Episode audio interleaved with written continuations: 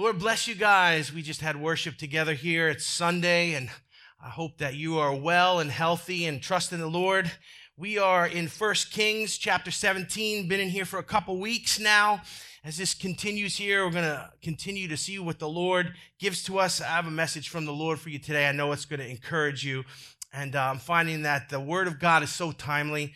Let's thank God for the text that we're going to read, 1 Kings 17. I'm going to read verses 7 through 16, and then I'm going to jump right in. Father, I thank you this morning that you are our God in times of trouble, in times of crisis. You are very present help. And God, we feel your presence. The Holy Spirit, we feel your presence. And thank you for this church body, Lord, that is staying faithful. And I'm praying, Lord, that we continue to stay in the Word. Holy Spirit, open this up to us and encourage us. Strengthen our inner man this morning. I pray it all in Jesus' name. And the church said, amen. So here we go, 1 Kings chapter 17. We've been looking at Elijah here. Elijah prophesied to Ahab and Jezebel that there would be no rain in the land. They didn't like that. He's running for his life. He was instructed by the Lord to go hide by the brook Cherith, and God supplied food for him there. He let the ravens bring him bread and bring him meat twice a day. He had water to drink. Things are shifting here, and we see Elijah coming to a kind of a change in the midst of his crisis. I'm going to start in verse 1 here and read all the way through the beginning of 13. Now Elisha the Tishbite, who was of the settlers of Gilead, said to Ahab, "As the Lord, the God of Israel, lives, before whom I stand, surely there shall be neither dew nor rain these years except by my word." The word of the Lord came to him, saying, "Go away from here and turn eastward and hide yourself by the brook Cherith, which is east of the Jordan. It shall be that you will drink of the brook, and I have commanded ravens to provide for you there." So he went and did according to the word of the Lord, for he went and lived by the brook Cherith, which is east of the Jordan. The ravens brought him bread and meat in the morning and bread and meat in the evening, and he would drink from the brook. Verse 7, our new material. It happened after a while that the brook dried up because there was no rain in the land. Then the word of the Lord came to him, saying, "Arise, go to Zarephath, which belongs to Sidon, and stay there. Behold, I have commanded a widow there to provide for you." So he arose and went up to Zarephath, and when he came to the gate of the city, he beheld a widow, and she was gathering sticks. And he called to her and said, "Please get me a little water in a jar that I may drink." As she was going to get it, he called to her and said, "Please bring me a piece of bread in your hand." But she said, "As the Lord your God lives, I have no bread, only a handful of flour in the bowl and a little oil in the jar. And behold, I am gathering a few sticks that I may go in and prepare for me and my son, that we may eat it and die." Then Elijah said to her, "Do not fear." And let's stop right there. We're talking about finding God's provision in crisis, and we've been through two parts in this series here as it unfolds. This is part 3 today. We see Elijah, God's man. He prophesies. He gets kind of chased out of town, running, kind of hiding from Ahab and Jezebel. God leads him. His provision at the brook and the ravens that God had so miraculously provided for him dries up. So what does he do? He waits for the Lord to speak again. And this is important as we're in a time where we need to hear the voice of God, and we need to be able to sort through information and find out what we should do, what we shouldn't do. There's so much confusing information out there right now that if you immerse yourself in it, you don't know whether to wash your hands, wear gloves, wear a spacesuit. I mean, it's confusing. So what do? We listen for the voice of the Lord, and we let the Holy Spirit guide us. He listens. God speaks again. In verse 9, God tells him, "Go to Zarephath, and you'll find a widow there, and she'll provide for you." In verse 10, what does he do? He hears the word of the Lord. He mixes it with faith, and he's obedient. He goes to Zarephath, and he finds the widow. So there's a pattern there I want you to get. I've been pointing it out. We listen for the voice of the Lord. We have to be able to hear him. And then when he speaks, we mix what he says with obedience, and then we find the provision of God. In this situation here, we're seeing a season change in the middle of Elijah's crisis. Things are about to change here, but he does what the Lord tells him to do. He goes to this next place, and I want you to see something. Things shift now, and there's a shift in his situation. situation. It goes from a short-term crisis to a prolonged crisis. And that's what I want you to get today. He was there by the brook. He had the ravens coming. How long are we going to be here, God? We're going to just see how this goes. Now there's a season change. There's a shift. We go from the short term to the prolonged. Now listen, in a prolonged crisis, and in many ways that's what we're in right now. Well, this is going a little longer than we had hoped. Can anyone say amen? And so we're in this thing now, and we're like, God, where's the end? Is it in sight? So that short-term mindset of, all right, let me just get in order and see what I can do here, and let's get some balance. And now we move from that into this thing is going to last a little bit. So God, what's the word of the Lord for us? Now listen, in a prolonged crisis, it requires a different mindset and a different skill set to survive than a short-term crisis does. And here's why. Because you can't run a marathon like a sprint. Amen. You can't run a marathon like a sprint. Well, I can run the sprint, but now, this is going to take longer than a sprint. So what do? We have to get that marathon mentality. Why? Because you can't run a marathon like a sprint. A prolonged crisis forces us to face off with some new giants. And there are three giants in the text that we just read, and I want to point them out to you because they're giants that we're going to have to face as this goes on. In fact, I'm trusting by the Holy Spirit, many of us have faced them this week. And so this is going to be a time of refreshing and understanding for us so that we can knock down some giants and stay in the Lord's victory. Amen? The first giant we're going to face is this, the giant of disappointment. Say disappointment.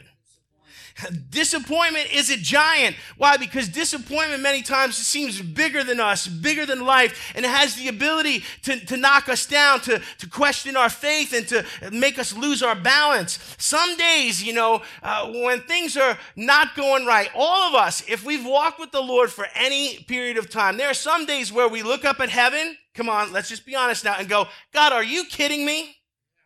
Have you ever been there? Come on. I mean, this isn't what I planned. This isn't what I read in the scripture. This never happened to anybody else. Why am I going through this, God? Why is this happening? Or you might look at the situation we're in now and you look up at heaven and go, God, are you kidding me? Wow. Disappointment can come crashing in when we look up at heaven and we just don't understand. And it seems like, that this is the exact opposite of what we expected God to do. Now, while we're being honest, there are many times where all of us have looked up at heaven and thought, God, are you making this more difficult than it needs to be? Come on, have you ever been through situations in life and go, man, that could have been easier, Lord, if you would have did X, Y, and Z, but God didn't do X, Y, and Z. He did, and it almost seems like God in heaven made it a little bit more difficult than it needed to be. Now, if we're being honest, and if we're talking about disappointment, we got to be honest about this. The truth is that, yes, sometimes God does make things a little bit more difficult than they have to be. Now, here's why. It's real quiet. I always say this, there's only a handful of people here, but even the few people are quiet to the point where the oxygen just got sucked out of the room. You mean God makes things difficult sometimes? Sometimes God does make it a little bit more difficult than it has to be. And here's why. Because the quick fix and the easy solution that removes the pain and the problem instantly doesn't expose my sin. The quick fix that removes the pain and the problem instantly doesn't bring out my flaws, doesn't show me where I'm weak, doesn't expose my blind spots. Come on. Think about that. You see, when we get into a mess and we get out of it just as quickly as we've gotten into it, we don't seem to learn anything. The quick fix doesn't do any of those things. Neither does it bring us to repentance. How many times we get in trouble, we get out of trouble, and we're like, woo, I'm glad I got out of trouble. But did we repent of what got us into trouble? Did we repent of the pattern that got us into the mess in the first place? If not, guess what? We're probably going to visit it again. So sometimes God doesn't remove the pain and the problem quickly because he's trying to build our faith and produce maturity in us. While we're in crisis, church, realize God is up to something in his people. You might look at this and go, there's no rhyme or reason to it. You might look up at heaven and go, are you kidding me? But the truth is God is in control, and he's using the pressure of this crisis to refine his people so that we will be mature, so that we'll be prepared for the bridegroom, so that we will look inside and bring our hearts before the Lord and say, God, where do I need to change? Where do I need to stretch? Where do do I need to repent? Help us, Lord. So you get to this place where it doesn't go your way, and we're a little confused, and maybe disappointment seems to set in. Elijah goes from his place of provision. Now, it was no, great place for him to be out there by the brook, getting fed by ravens. Ravens are unclean birds. I mean, think about that. You got birds that eat dead things bringing your food to you. I mean, some people are picky eaters. I don't know. He seemed to eat what they gave him. So it's not a great position that he's in there, but he's surviving. It's okay. Now the shift is made, and he goes to find this widow in Zarephath. Now, in verse 10 and 11, Elijah first sees the widow that God prepared for him. And we're talking about disappointment now, but look at this. He sees her, and she's gathering sticks. Now, some of us, we think, oh, yard work, not yard work. She's gathering sticks. As soon as he saw her gathering sticks, he thought, that means fire, and fire means dinner. I've arrived at the perfect time. Amen. Some people got that timing, right, Pastor Mike? We arrive right when the food hits the table. Elijah was like, man, praise the Lord, I timed it just right. He sees the lady, and he says, you know what, could you bring me a drink? So we're going to start off with drinks.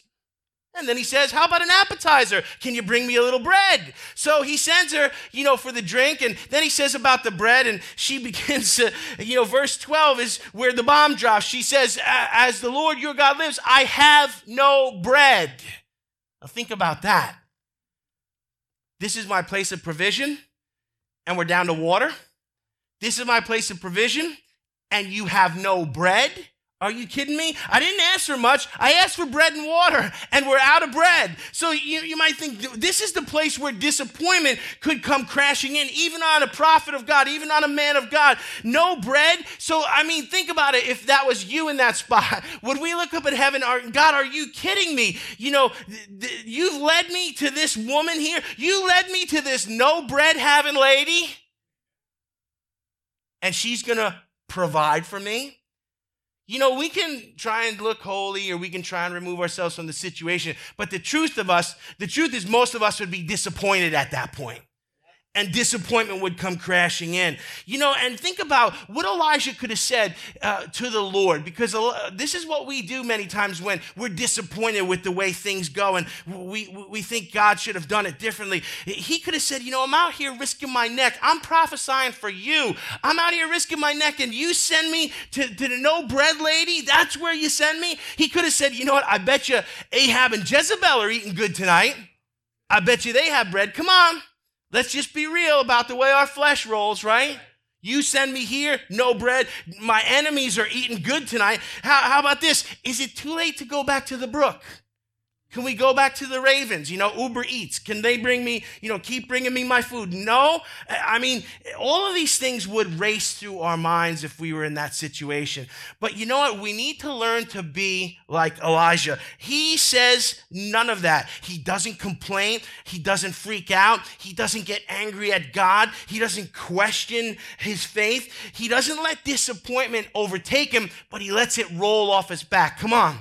If you're dealing with disappointment right now, don't let it overtake you. Don't let the enemy rehearse things in your mind. Don't get an adversarial attitude towards the Lord. He's your provider. He loves you. He's going to take care of you. But let that disappointment roll off your back. Amen?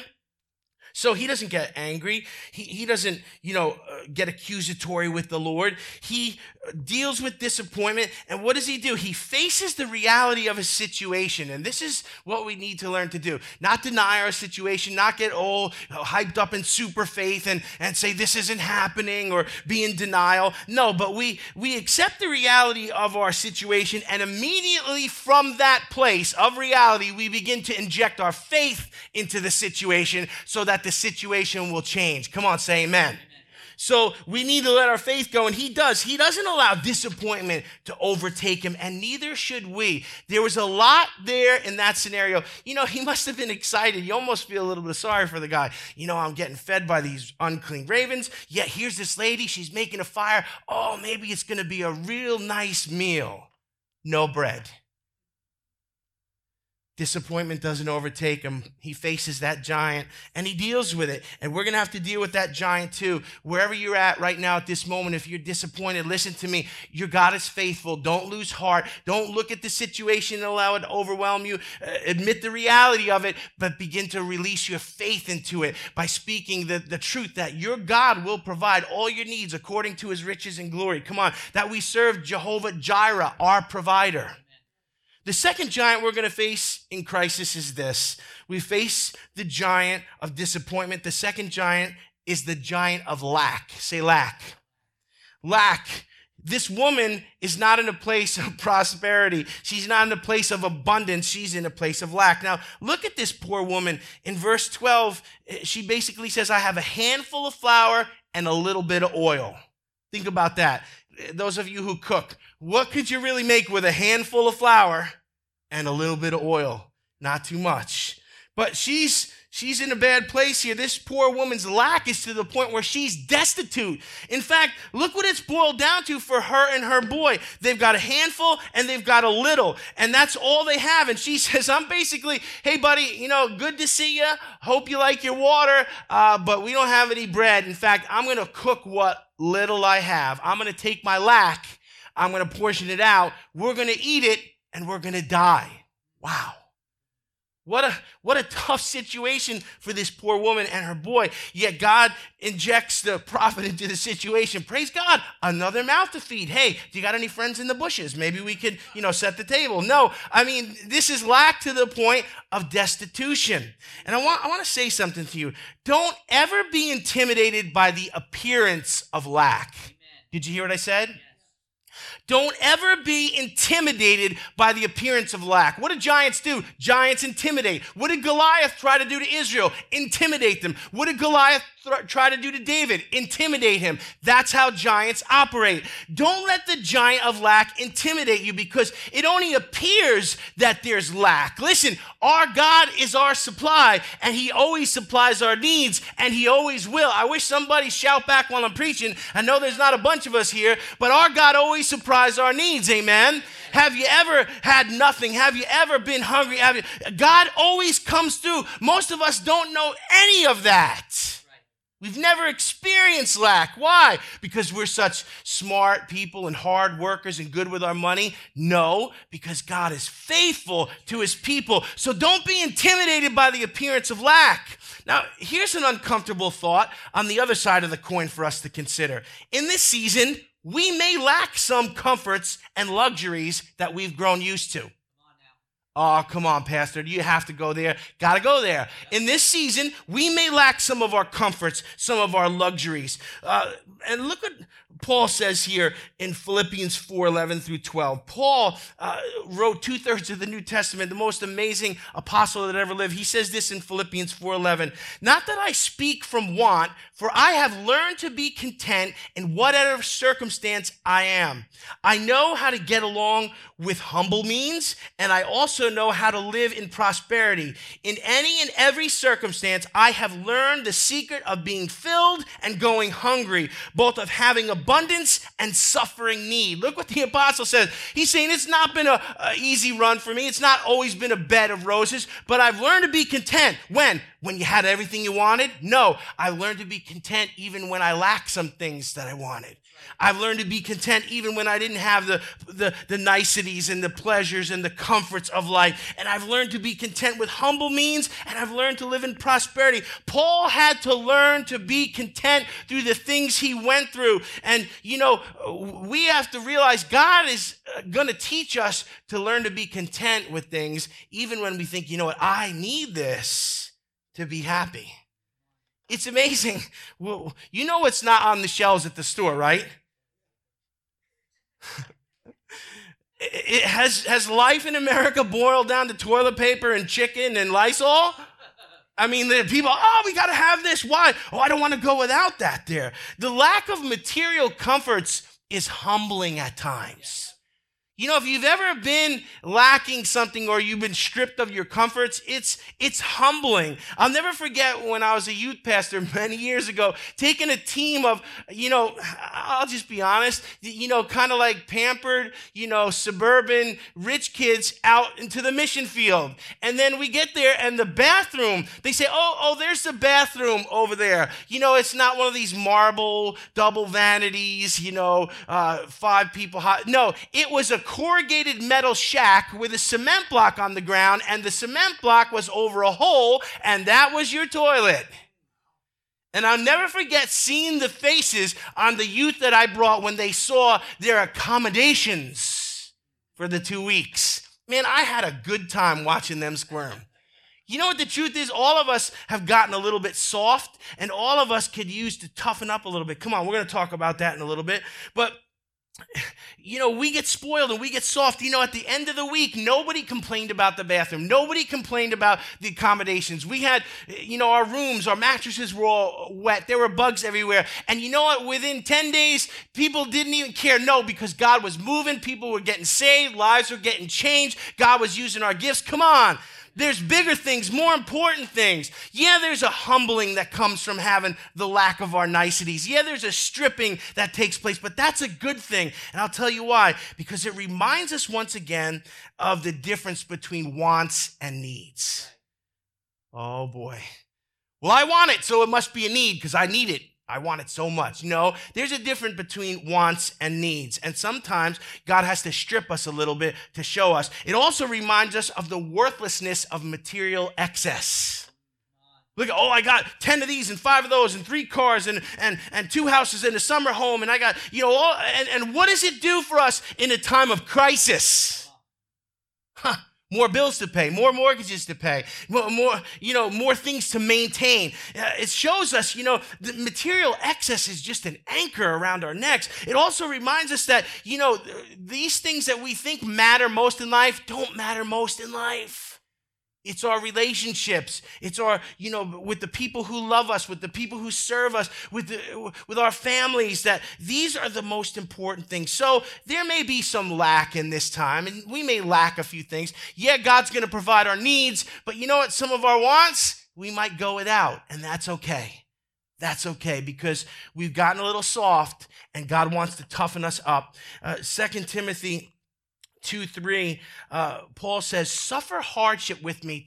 Timothy is his son in the Lord. He's speaking to him. He's going to launch Timothy into ministry. And this is what the Apostle Paul says to his, his protege here. He says, suffer hardship with me as a good soldier of Christ Jesus. Wow. Isn't that a great reminder? We're not in this for a pleasure ride. This isn't a pleasure cruise here. We're in this as soldiers in the army of God. Come on, someone say amen. And so there is some hardship. Soldiers endure hardship. We like to not think about that, but, we are soldiers in the army of God. So, every one of us has to deal with some of these things that Paul dealt with. And in this situation, if you're being stretched, if you have a little bit of lack, if you're running out of certain things you've grown comfortable with, see it as an opportunity for God to stretch you and toughen you up and to show his provision in your life. Amen? Amen. The third giant we're going to face is this. In a prolonged crisis, yes, we're going to face disappointment. Yes, we're going to face lack, but we're also going to face the giant of fear. And this is, I stopped as we read the text today, at the beginning of verse 13, it said, then Elijah said to her, this poor woman who had no bread and was making, a little bit for her son and her to eat so they could die. He says in verse 13, he says to her, do not fear. Don't be afraid. That's the word of the Lord to her. Now think about that. God sent him there so she would provide for him. But what does he do right away? Even when there is no provision, he begins to minister to her. He sees her situation. He knows that the God he served has spoken to him and led him there. So he has faith. And he says what? Don't be afraid. Our fear is a giant. All of us will face fear in the uncertainty of crisis. I don't care how tough you are, how long you've been a Christian. There are certain things that can make anyone afraid. Amen? Amen. And so you say, well, I'm not afraid of this. Well, I am. Well, I'm afraid of that. Well, I'm not. See, all of us are afraid of something different. And you see that. You see these people who work on these skyscrapers, and you watch a guy walk on a 12-inch steel I-beam, 300 feet in the air, and just walk down it like he's walking down his front deck. And I'm looking at this. I've seen guys hanging from helicopters on a drop wire, maintenancing high-tension power lines, working with high voltage. And they look like they're sitting at their kitchen table drinking coffee. Yet you take that same guy and you put him in front of a couple hundred people and say, it's time for public speaking, and he comes unglued. Right. Why is that? Because we're all afraid of different things. And so the thing is, we don't pretend that we don't ever deal with fear, because it's not honest. The thing is, we look at our fears and we face our fears, and that's what we're going to see here. He knew that she had lack. He knew that she was going to be the conduit of provision for him. He didn't allow fear to overtake him. He didn't allow disappointment to shake his faith. He didn't allow her lack to make him question God, but instead he ministers to her and he says, do not fear. So I love his response to her lack. It's a great response. Why? Because it's a faith response. And Elisha shows us exactly how to deal with fear. We don't deny it. We don't pretend it's not there. We don't try and hide it. We acknowledge it and we face it head on. If you're afraid, if you have fear, don't pretend it's not there. Why? Because if you pretend it's not there, the enemy can use it against you and begin to just knock you out of balance and attack your mind. So what do? You acknowledge it. It's there. Then you face it in faith. And this is what I want you to understand here. He tells her, do not fear. And there's other places in Scripture where it tells us not to fear. And here's what I want you to pick up from that. You and I may not realize this, but we get a vote when it comes to what we're afraid of. You and I get a choice to be afraid or not. Well, you say, well, how do you know that? Because he says, do not fear. So it was her choice. You can be afraid if you want. You can believe the bad report if you want. You can believe the voice of the enemy if you want. But if we choose to believe the word of the Lord, that we serve Jehovah Jireh, who's our provider, and that he's going to take care of us, then we can choose not to be afraid. Amen. So you get a vote. You get a choice. Amen. And some people choose, well, I want to be afraid. It's my thing. I like it. I like to get a lot of attention when I'm afraid. I can come unglued. I can cry. I can lean on someone else. God wants to make us more mature than that. We can choose not to be afraid. And Elisha tells her, he says, don't fear. Don't be afraid. And she has a vote in the matter. Now, it's important for us to understand that when fear rises up on us and it tries to intimidate us, remember, we're talking about giants. Fear is a giant. What do giants do? They intimidate. And we saw that with David and Goliath, and we understand that. Giants like to intimidate. Fear comes, and it wants to intimidate us. And here's what I want you to understand. We don't get afraid because, really it boils down to that we're cowards. Well, I just must be a coward, or I don't have enough faith, or, I just lack courage. That's not why fear comes to us.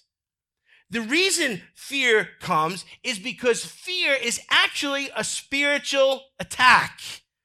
2 Timothy 1:7 tells us this: God has not given us a what?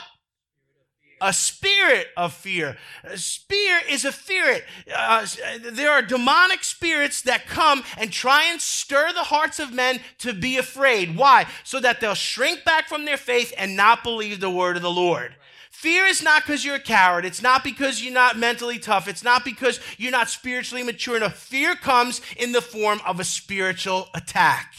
So if you're being attacked by fear right now in whatever area, don't try and fight it in the flesh. Don't try and outthink it. Don't try and release your intellect at it. Begin to take your spiritual authority in Christ and speak to fear, because it's a spirit. In the name of Jesus, I bind fear over my life and over the people of my house. In Jesus' name, I bind the spirit of fear and I release the peace of God into my situation. Come on. This is how we do spiritual warfare, church. That's right. So if you're afraid, If you're fearful, if you're shrinking back, take your authority in Christ. It's a spiritual attack, so fight a spiritual battle. Quote the word of the Lord to your fear. What did Jesus do when the enemy tried to tempt him, every time the enemy tried to trick Jesus or tempt Jesus or seduce Jesus with the things of this world? He said, it is written, it is written, it is written. Begin to use the word of the Lord and speak to your fear. Now, to an unbeliever that doesn't know Jesus, that doesn't understand spiritual warfare, that sounds like crazy talk. That's fine. You can call me crazy all you want. I'm not going to live in fear. I'm going to take authority over fear in Jesus' name. In fact, as we close this message down, I'm going to just pray, and I'm going to bind fear in the lives of everyone within the sound of my voice. Maybe you're disappointed today. Maybe you're really struggling with that. Pastor, things were going so good for me. Financially, I was going so well. You know, my 401k, and I've talked about this at times. The things of the world are unstable, and some of us have suffered loss. Well, don't allow disappointment. Listen, the God that you serve can come back and restore to you 100-fold what has been taken away. Maybe you're just overcome with lack. Man, I just have the basics right now. Look, if you got the basics in Jesus, you're blessed. You got more than enough. Maybe fear is setting in. How long is this going to go? What's going to happen with this? What happens when the bills are due? Look, I know how this stuff comes. Take authority over your fear in Jesus' name and begin to speak the word of the Lord into your situation. My God shall supply all my needs according to his riches and glory. Let's bow our heads. Father, I just thank you for a message like this. I thank you for what Elijah went through, a mighty servant of God with the word of the Lord in his mouth. Yet he dealt with all these situations. He dealt with giants. He dealt with disappointment. He let it roll off. He dealt with lack. He didn't let it make his faith shrink back. He dealt with fear, and he spoke the word of the Lord. Teach us to do these things. I pray for everyone within the sound of my voice, Father, that if fear has come upon them, if lack is overwhelming them, if disappointment has made them depressed, Father, in Jesus' name, I release peace into their lives right now. I pray, Holy Spirit, that you would give them the peace of God that passes all understanding, and encourage your people in Jesus' name. Maybe you're out there today and you've never surrendered yourself to Jesus Christ. I want to give you an opportunity to do that. The Bible says in Romans 10, if we confess with our mouth and believe in our heart that God raised Jesus from the dead, we'd be saved. Just a simple thing. What do? We come to him and say, you know what? I recognize who you are, Jesus. You're the Savior. You died for people's sins. I'm a sinner. I need a Savior. Would you be my Savior? That's how it happens. It's a personal relationship. So I'm going to pray a prayer, and I encourage you to pray it with me. And I pray that if you're at this place where you might know about Jesus, you might have grown up hearing about Jesus, you might have sat in church all your life, but you've never given your life to Jesus, ask him to forgive you of your sins and ask him to be your Lord and Savior. I want to give you that opportunity right now. That will change your life. You say, what'll happen if I do that? He'll forgive your sins. He'll fill you with the Holy Spirit. He'll fill you with his peace, and he will be there for you in every situation. You don't have to be afraid. You don't have to have lack. You don't have to be overwhelmed with disappointment. Jesus is the answer. Say, Lord Jesus, I come to you a sinner, and I recognize I need a Savior. So I ask you to be my Savior and be my Lord. I repent of my sin. Show me how to live. Fill me with your Holy Spirit. From this moment forward, I belong to you. In Jesus' name, amen. If you prayed that prayer right now, I want to welcome you to the family of God, because that's all it takes for us to get through the threshold so that we can have a connection with the Father. Jesus died to connect us to the Father so that we could be saved. It's a free gift. You don't have to earn it. It doesn't come by works. It's a gift of God. So let's just give God a hand clap of praise this morning. Bless you, Lord. Bless you, Lord. If you prayed that prayer, and if you have a change in your life, let us know. Get on FGC Web and Check out our sermons. Check out all that we got out there now. I want to thank those of you who've been staying current in the sermons, and I see your comments, and I know that you're being fed and you're being encouraged. I want to thank those of you who stay current in your giving. We are surviving as a church. God is doing great things for Full Gospel Center. Listen, we're going to get through this, and your faithfulness is helping us. If you want to give, you can mail it in, or you can go online and click the giving tab, and you can give online. Just stay faithful. God is going to get us through this. He's going to take care of us. But listen, if you're facing giants today, let this message encourage you. Our God is bigger than any giant, and nothing will hold back the Church of Jesus Christ. Bless you. I hope you enjoy this. Let us hear from you. Send us a little note. We're going to be calling people this week, checking to see if everyone's okay as we move into the prolonged phase here. So let us know how you're doing, and we love you, and we'll see you again real soon. God bless.